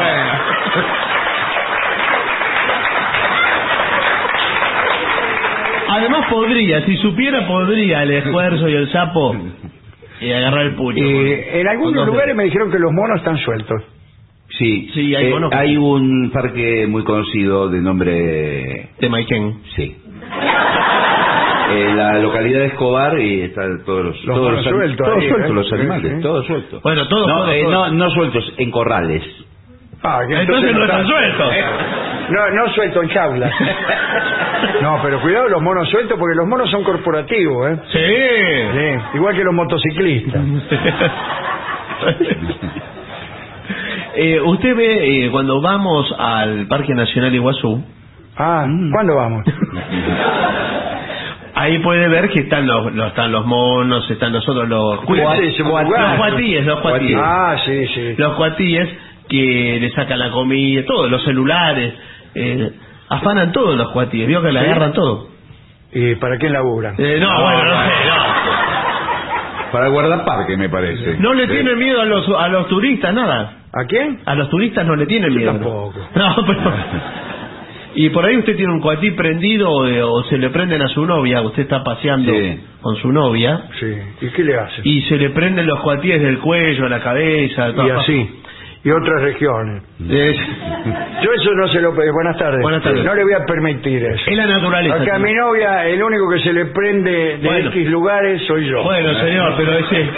No voy a permitir que ningún camoatí Cuatí. ah, eh, se le prenda. Es la naturaleza que se Sí, relaciona... ah, sí, lo mismo me dijo el vecino. Pausa.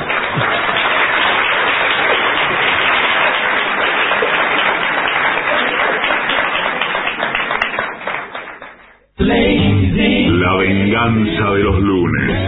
El eterno retorno de lo terrible. Un programa que sale los martes, pero no.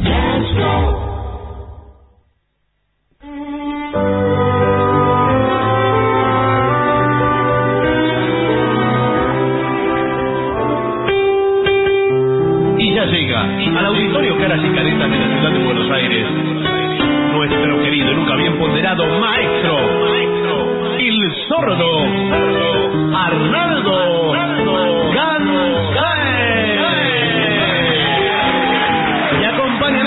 nuestro querido maestro, los integrantes del trío sin nombre, Manuel Moreira. El señor Maradema de Jaco Dolina y su babosa. Y el licenciado pentacadémico invicto, Alerno.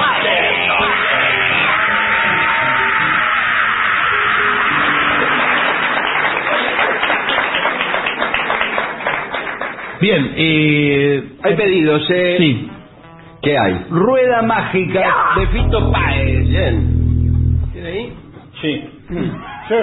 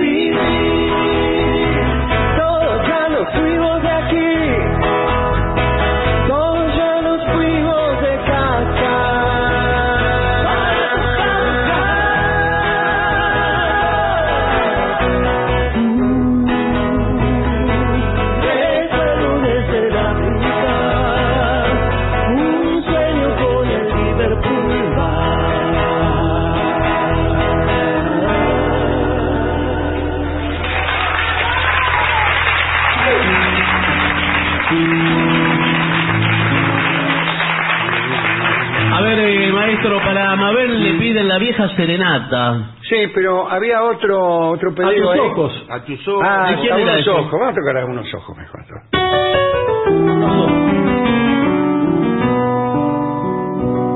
tus ojos que contemplo con delicia tienen el mismo brillo que la aurora, tienen la suavidad de la caricia y la dulce mirada que enamora, ay, y la dulce mirada que enamora, y por eso yo los adoro y hasta el fondo del alma me embelezo. Saben llorar de pena cuando lloro y se mueren de amor cuando los beso. Ay, y se mueren de amor cuando los beso. Bien sabes que mi vida está en tus ojos, ellos son mi alegría y mi amargura, ellos me hacen sufrir con sus enojos y me llenan de paz con su ternura. Ay, y me llenan de paz con su ternura. Y por eso yo los adoro y hasta el fondo del alma me embelezo. Saben llorar de pena cuando lloro se mueren de amor cuando los beso. Ay, y se mueren de amor cuando los beso. Qué lindo. Muy bueno.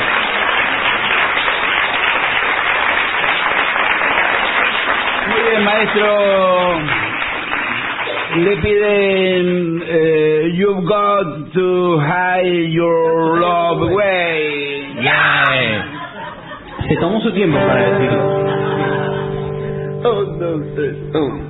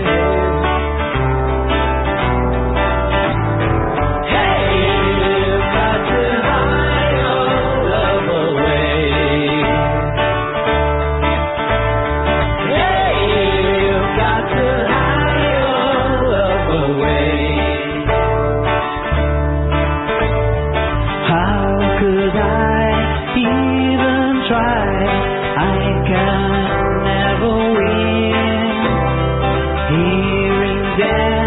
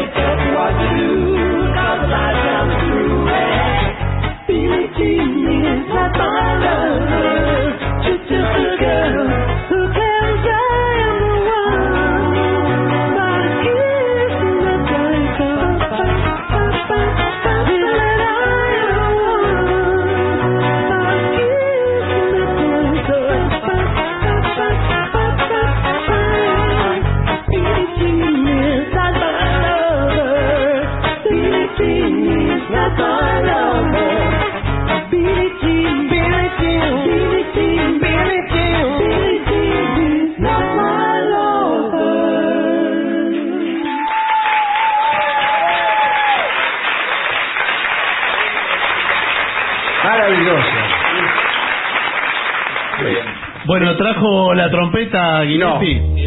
La trompeta de metal traje. ¿eh? ¿Y qué? ¿Cuál es la idea?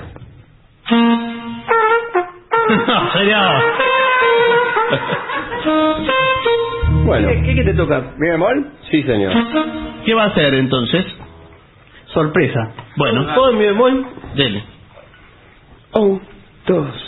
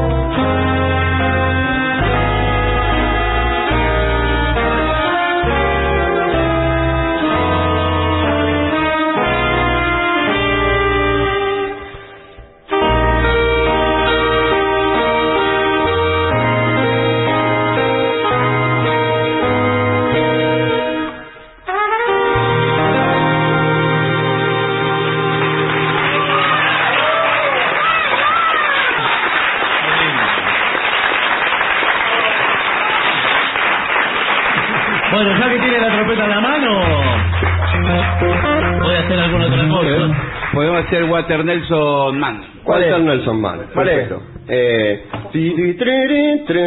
Ah, Uy, a ver, espera. ¿Esa es? Sí. ¿Cómo hago? Eh, ¿cómo espera? Tiene ahí. Fa mayor. No, es que quiere transmitir y tocar la pandereta al mismo tiempo. No, no, no. No puede hacerlo, señor. mira, voy a tocar la pandereta.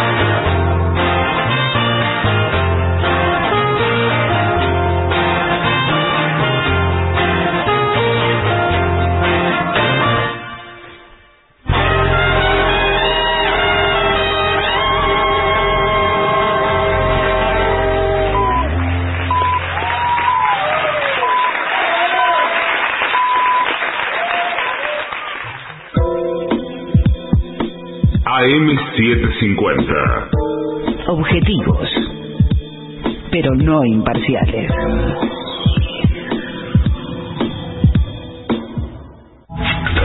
Lo mejor de la 750 ahora también en Spotify. La 750 en versión podcast, para que la escuches cuando quieras. Lo mejor de la 750 en Spotify. Dale play.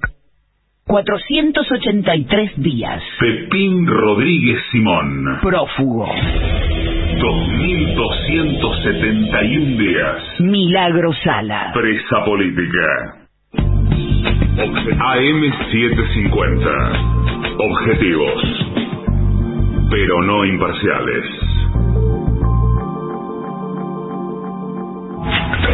Lo mejor de la 750 ahora también en Spotify. La 750 en versión podcast, para que la escuches cuando quieras. Lo mejor de la 750 en Spotify. Dale play. 483 días. Pepín Rodríguez Simón. Prófugo.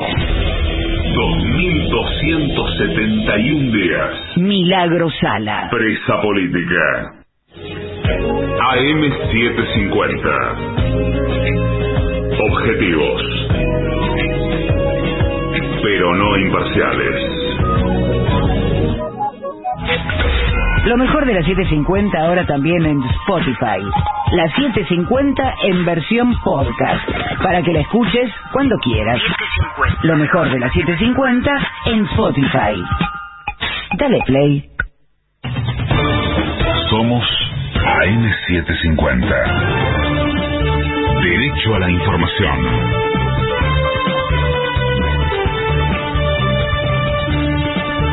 La hora una 51 minutos. En Buenos Aires la temperatura es de 12 grados dos décimas. El cielo está despejado, humedad 73%. La Cámara de Diputados comienza hoy a debatir la ley de alquileres. La discusión comenzará en la Comisión de Legislación General a partir de las 15 horas. El acuerdo del oficialismo con los bloques opositores es que las modificaciones sean debatidas en los próximos 30 días hábiles para poder lograr un proyecto que logre dictamen mayoritario. Recordemos que la iniciativa del Frente de Todos garantiza los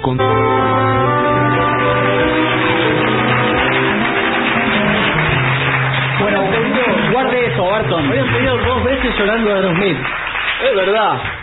Ah, Ah, llorando de Aerosmith, es un... no suena hace rato. Por algo será. En la mayor.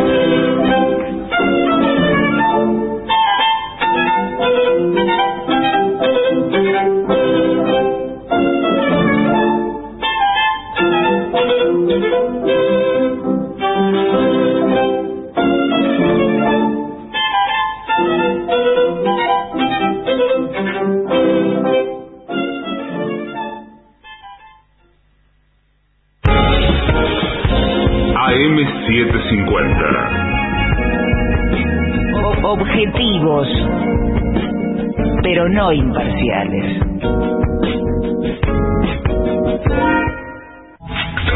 Lo mejor de las 750 ahora también en Spotify. La 750 en versión podcast, para que la escuches cuando quieras. Lo mejor de las 750 en Spotify. Dale play.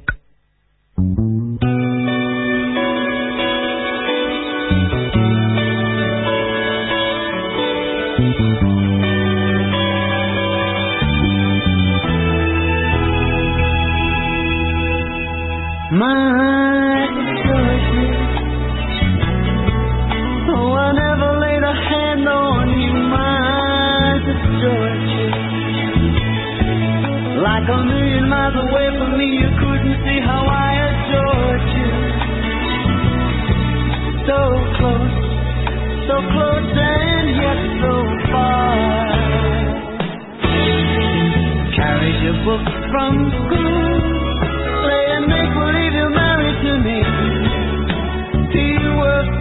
Grade, I was six when we came to be. Walking home every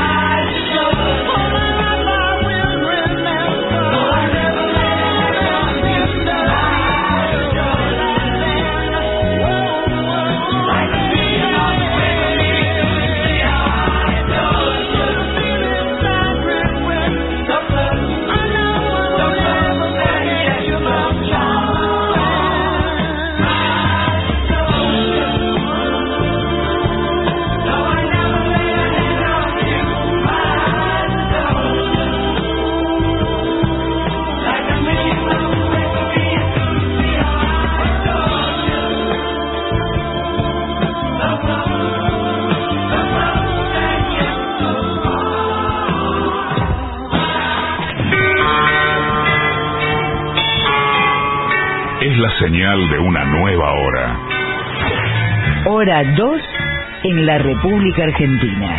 Son las 2. 750.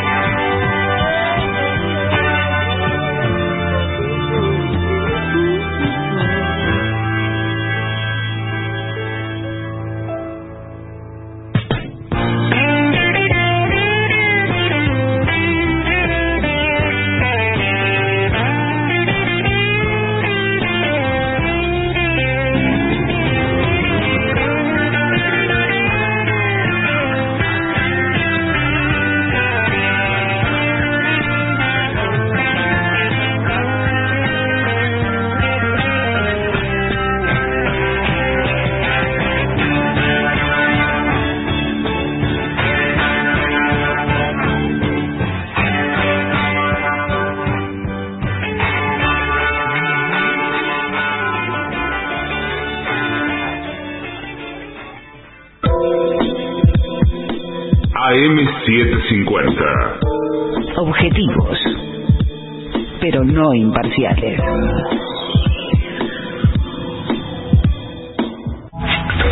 Lo mejor de la 750 ahora también en Spotify. La 750 en versión podcast, para que la escuches cuando quieras. Lo mejor de la 750 en Spotify. Dale play.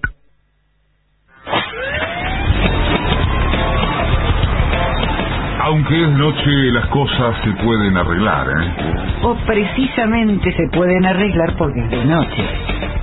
Aunque es de noche. Aunque es de noche. Hasta las 5 en AM750.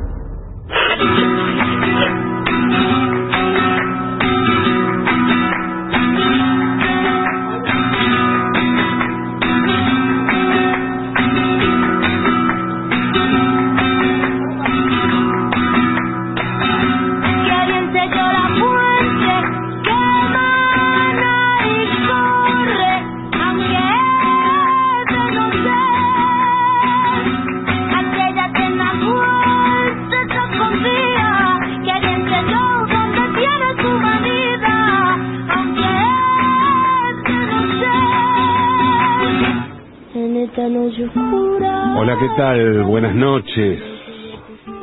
Buenas noches. Creo que les conté ya, ¿no? Que hace tres meses me mudé. Les conté. Les conté. Fue en simultáneo la mudanza de, la radio, del edificio de la radio. La radio se mudó de San Telmo a Palermo. Yo me mudé de San Telmo a al centro. San Nicolás, ahí entre zona. El centro. Centro norte, digamos. Y creo que también les conté que me mudé con mi hermano César. Que me mudé a la casa donde vivieron, la casa que compraron mi vieja y mi viejo. Y donde murieron mi vieja y mi viejo. La casa en la que vivimos César y yo es la casa que nos toca, la que heredamos. Pero es además la casa soñada por mi vieja y por mi viejo. Un sueño que pudieron concretar y habitar. Mi viejo lo pudo disfrutar mucho más que mi vieja simplemente porque vivió 20 años más. Y en esta casa está sintetizado el ideal de vida de mis viejos, una casa que parece del conurbano, Eh, podría estar en alguna zona del conurbano, un patio, bueno, no está grande el terreno, pero sí tiene un patio, tiene muchas plantas. Parece el conurbano, pero que está en el microcentro, a media cuadra de Córdoba, o sea, cerca de Corrientes, sí, pero también cerca de Santa Fe. Obvia- obviamente estoy hablando de avenidas, y estoy hablando de la ciudad de Buenos Aires. Porque decía que parece una casa de conurbano, pero la casa es porteñísima, es una alevosía de porteñidad. Y es hermosa, es hermosa. La casa es grande, tiene un patio, como les decía, con parrilla, un balcón terraza, todo en pleno micro- microcentro, en un pasaje además. Tiene un piano, una bandeja de discos con un montón de discos de vinilo. Bueno, ya lo tenía, ahora tiene el mío. César y yo tenemos nuestros espacios bien delimitados y creo que estamos bien, pero tampoco es que tenemos un apego por la casa, no, no está ese apego por la casa de infancia, ¿no? Y esto tiene que ver con que ni César ni yo vivimos allí nunca. No habíamos vivido en realidad. Bueno, yo sí tuve algunas breves temporadas luego de algunas separaciones, ¿no? Yo me iba ahí. Bueno, agarro, me voy, listo, me voy, me voy. Me iba ahí a pensar un rato, a ver a dónde me iba, porque siempre fue un lugar a donde caer para rajar rápido, ¿no? Y aunque no fue nuestra casa de infancia, la casa sí tiene mucho de nuestra infancia. viejos cuadernos de colegio, dibujos de colegio, del jardín, cosas nuestras que guardaban mis viejos. Y cada tanto aparece algo. Todo, todo el tiempo en realidad aparecen cosas, pero cada tanto, o muy cada tanto, ese algo nos llama la atención y nos tiene un buen rato compartiendo y charlando. Y eso nos pasó en estos días con una de esas apariciones. Un álbum mundialista. Los mundiales, esto ya les dije, ¿no? Fueron algo muy importante en mi infancia y en mi adolescencia. En general en mi vida, ni hablar en la de César. Siempre sentimos que eran marcas, ¿no? Marcas en el tiempo. A partir de desde donde medir otras cuestiones del tiempo, relaciones, eh, otro tipo de, de acontecimientos sociales, políticos, bueno, todo en función de si fue antes, mudanzas, lo que fuera, hijos, todo marcado por los mundiales. Decía que eso fue siempre importante, pero en la adolescencia, en la infancia y la adolescencia fue especialmente importante. ¿no? Tuvo un momento de fanatismo total. Y el álbum que encontramos con César, en realidad lo encontró César, me mostró y lo estuvimos viendo, compartiendo también con hijos, sobrinos. Ese álbum que encontramos es de una época en la que la fiebre mundialista me invadía, me explotaba en el cuerpo a la par de las hormonas. Pero el álbum que encontramos no era de figuritas, era un cuaderno grueso, lleno de recortes de la previa del Mundial 82. Antes de ese Mundial, cuando digo antes es casi dos meses antes, el diario Clarín, estoy hablando de otro país, de otra realidad, de otros